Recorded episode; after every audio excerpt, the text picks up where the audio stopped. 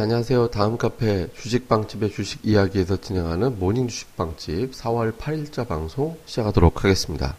어, 오늘의 뭐 해외 증시 같은 경우는 조금 이제 뭐 조금의 조정이 좀 세게 나왔죠. 그러니까 다우지수가 보통 조정 나와도 150포인트 이상 빠지는 경우는 그렇게 최근 들어서 흔하게 나오지는 않았는데 아, 170포인트나 큰 폭으로 이제 하락을 했죠. 근데 잘 보면 이번 주에 전체적으로 분위기가 좀 빠지는 경우가 많았습니다. 그러니까 월화 빠지고 목 빠지고 목 이제 수요일 날 살짝 올라간 거 제외하고는 이번 주에 전체적으로 좀 쉬어가는 그런 모습이 좀 연출이 됐는데 아, 미국 시장에 빠진 가장 큰 요인은 이제 이런 거죠. 다음 주에 경기 아저 어닝 시즌이 시작되잖아요. 그러니까 알코아가 시작 실적 발표를 시작하는데 알코아 실적 발표하고 나면 한 일주일 정도 쉬었다 이제 그 다음부터 기업들의 실적이 쫙 나오는데 이제 문제는 뭐가 됐냐면 미국의 금리를 안 올리는구나라는 게 확인이 됐죠. 그러니까 미국의 금리를 안 올리고 또 FMC 의사록 내용을 이제 봐도 뭐 경론이 있긴 했지만 어쨌든 금리를 안 올리겠구나 이걸로 이제 확인이 된 거잖아요.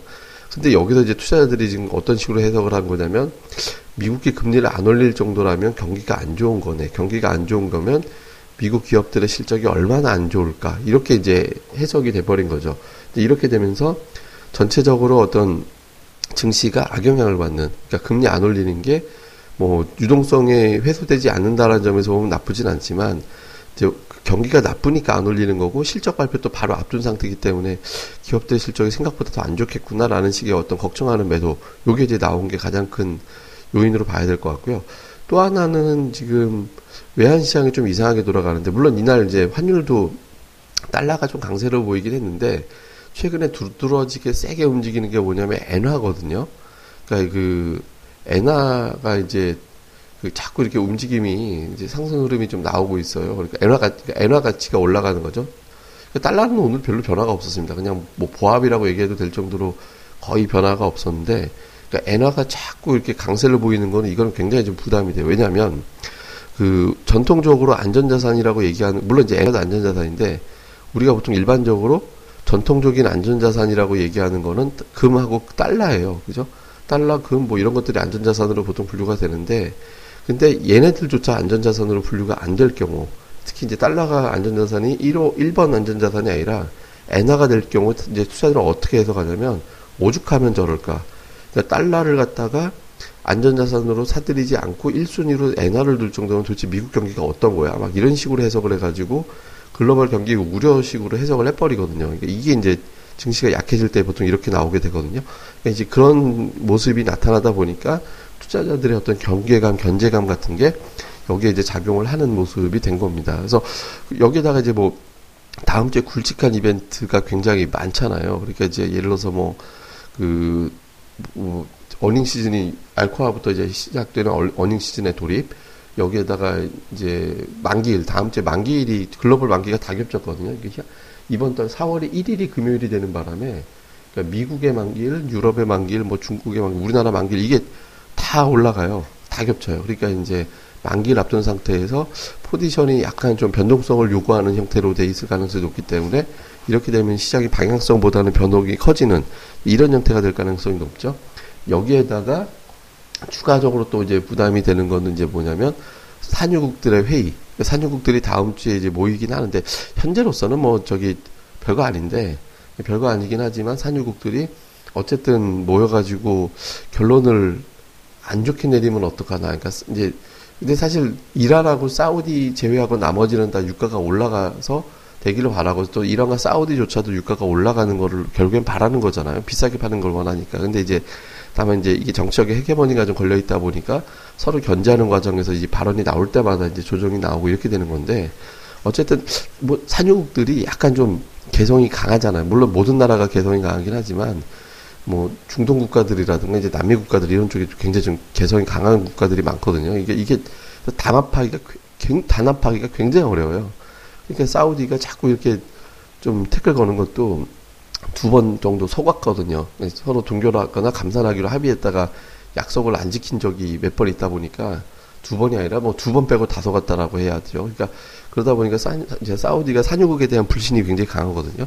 그러니까 이런 것들이 이제 아직까지 남아있기 때문에 사우디가 계속 툭툭 멘트 같은 거 이제 발언하고 할 때 이제 굉장히 좀 동결은 무슨 동결? 야, 그게 자꾸 그런 얘기 하잖아. 다른 데가 동결해 우리도 한다고. 우리가 그렇게 못 믿는 거예요, 서로들. 이런 것들이 자꾸 이제 부각이 돼가지고, 이제 유가가 이제 쉽게 못 올라갈지도 몰라. 이런 걱정을 자꾸 하는 거죠. 그러니까 이런 것들이 겹치면서 증시가 전반적으로 이제 조정이 좀 나오는데, 근데 이게 이제 뭐 추세적으로 큰 조정이 시작되거나 그러지는 않을 거예요. 왜냐하면 근본적으로, 그러니까 증시를 시황을 볼 때는 중심 축이 하나가 딱 있고 그 주변에 이제 잔가지들이 있거든요. 근데 시장의 중심 축이 예를 들어서 경기 침체다 이래 버리면은 증시는 기술적 반등 이외에는 계속 추세적으로 고점 저점 낮아지면서 내려가는 장이 되는 게 맞거든요. 근데 그게 아니라 중심축은 지금 뭐냐면 유동성이에요. 유동 정책. 그러니까 원래 경기는 연초에는 이제 경기 침체가 주로 화두가 되면서 시장이 좀 안 좋았는데 그 이후에는 정책이 다시 싹 다 몰렸잖아요. 그러니까 미국은 금리 안 올리고 유럽은 양적 완화 확대하고 계속해서 돈을 풀고 있고 그다음에 중국도 계속해서 돈을 풀고 있고 그러니까 유동성의 공급을 하면서 정책이 하나로 몰리고 있거든요. 과열, 그러니까 유동성 회수하는 나라들은 거의 없고 계속해서 돈을 공급하는 나라들이 있다 보니까 이건 정책 하나가 몰려가지고 2008년도에 왜 증시가 올라갈 때가 그 시나리오였잖아요. 이런 형태가 되면서 시장이 점진적으로 좀 안정적으로 움직이는 그런 기반이 만들어지게 됐다라는 게 이제 첫 번째 이제 줄기고 그 다음에는 이제 그게 부작용이 가끔가다 작용을 하는 거죠. 그거에 따른 부작용. 그러니까 이게 경기가 나쁜 건가? 이렇게 되면 뭐 경기 침체 걱정해야 되나? 기업들의 실적 걱정해야 되나? 이런 것들이 시기적으로 한 번씩 툭툭 건드려지는 게 이제 하락하는 그런 요인이 되는 거거든요. 그러니까 중심축과 그 주변 장가지의 차이예요. 그러니까 장가지는 주, 중심이 될 수는 없잖아요. 그러니까 사이사이마다 이렇게 이제 조정이 나오게 되는 국면은 어쩔 수 없이 뭐 주식시장은 늘 그런 거니까 그러니까 받아들여야 되는데 지금 딱 그런 국면으로 들어온 거다. 이렇게 이제 이해를 하면은 될 것 같아요. 시장이 큰 줄기로는 크게 걱정할 정도는 아니지만 단기로는 좀 귀찮아졌다. 뭐 이렇게 보시면 될 것 같습니다. 그리고 이제 또 하나는 우리 시장이 어저께 삼성전자가 실적이 잘 나왔음에도 불구하고 그러니까 삼성전자 실적 호조를 갖다가 대부분 보면 조금 2분기에는 좋을 것 같지는 않은데 이렇게 이제 예상들을 하거든요. 그러니까 지금 이렇게 보는 근거들은 뭐냐면 삼성전자 실적 잘 나온 건 알겠는데 근데 다만 이 실적 잘 나온 게 예를 들어서 갤럭시 S7 효과라면 예, 갤럭시 S7 효과라면 이, 이거 자체가 이제 혹시라도 출하량만 는 게 아닐까? 그러니까 지금 무슨 얘기냐면 밀어내기 해가지고 판매를 왕창 해놓은 게 아니라 대리점에 쌓여 있고 그리고 이제 소비자한테 전달은 안 돼 있는 상태에서 매출로 잡아버린 경우 그러니까 이런 경우가 생겼을 수도 있잖아요. 이건 대리점에서 판매가 돼야 팔려졌어 소비자한테 넘어갔어야 계속해서 만든 게 공급이 되는데 소비자한테 넘어가지 않고 대리점만 쌓여 있다면 이 물량 자체가 추가적으로 만들어서 공급할 수 있는 상황이 아니잖아요. 그러니까 이렇게 돼버리면 삼성전자 실적이 2분기 좋아질 리가 없다. 이렇게 걱정하는 거거든요. 그래서 이 부분 확인해야 되지 않을까라는 걱정을 투자자들이 하고 있는 거예요. 그러니까 이런 것들이 어우러지면서 어제 같은 경우 이제 그 선물도 매도가 좀 세게 나오고 외국인 투자들이 그러니까 저 외국인 투자 선물 매도가 좀 강하게 나오면서 전체적으로 이제 조금 하방이 좀 나왔는데 요게 이제 오늘 장에서 해소가 되는지 여부가 굉장히 중요합니다. 그러니까 우리 시장은 제가 보기에는 뭐 하락 이 연속적으로 나오기보다는 그러니까 하락이 좀 세게 나오고 그 다음에 또 반등 나오고 하면서 조금 거칠어지는 형태가 나올 거예요. 그러니까 뭐 완전 하락장으로 가는 형태는 아니고 근데 적어도 대신 이제 거칠어진다 하더라도 중심축이 있어야 되잖아요 지수에.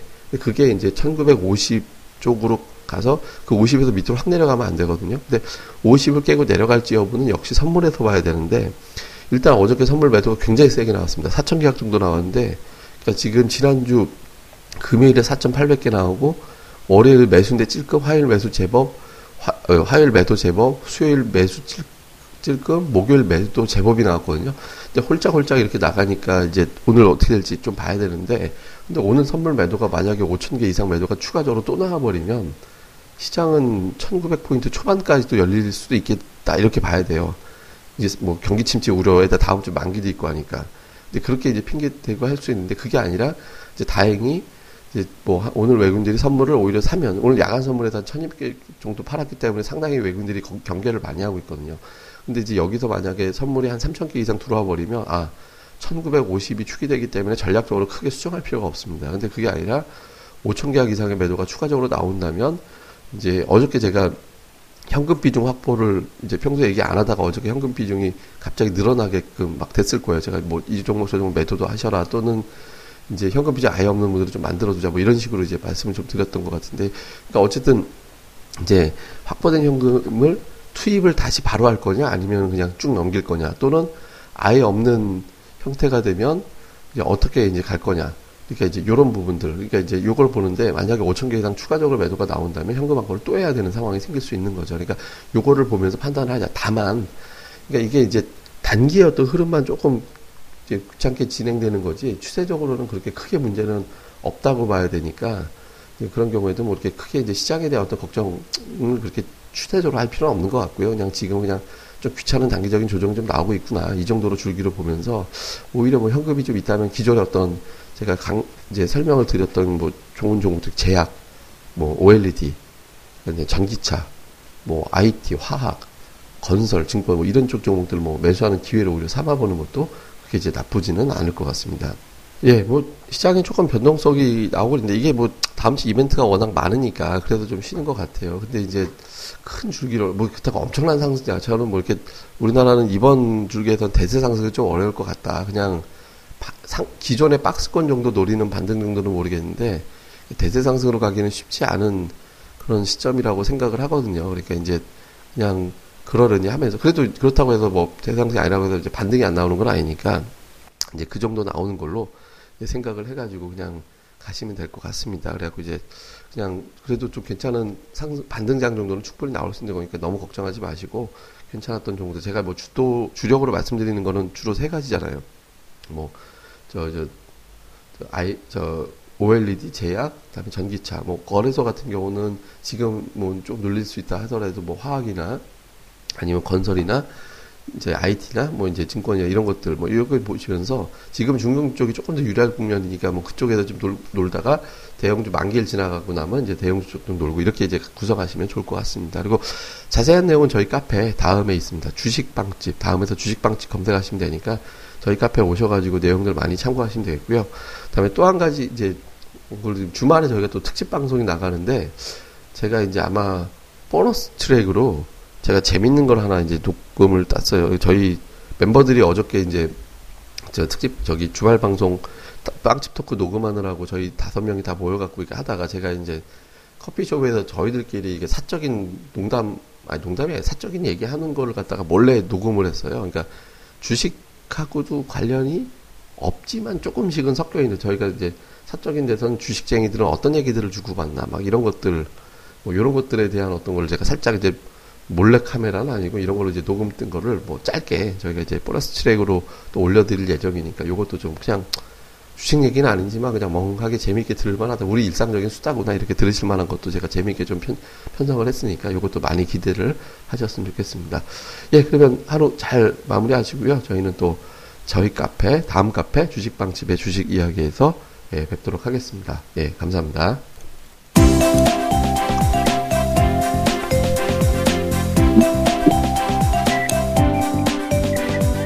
아, 안녕하세요. 주식방집 운영자 불사조입니다. 주식 투자하기 참 답답하시죠? 어, 공부하자니 배울 곳이 마땅치 않고 또 여기저기 이상한 광고에 혹해서 가입했다가 낭패만 당하고 이런 답답한 투자자분들을 위해 저희가 VIP 빵집을 열었습니다. 어, 실전 투자대 1위 출신의 공략주 발급법, 차트 전문가의 매매 극소, 시황 전문가의 쉽게 이해되는 오늘장 브리핑, 그리고 저희 멤버가 직접 탐방해서 알아낸 다양한 기업 정보를 정리해 드립니다. 부담 없이 편안하게 가입할 수 있는 신한 VIP 빵집에 많은 가입과 관심 부탁드립니다. 자세한 내용은 다음 카페 주식빵집의 주식 이야기에서 직접 확인하시기 바라고요.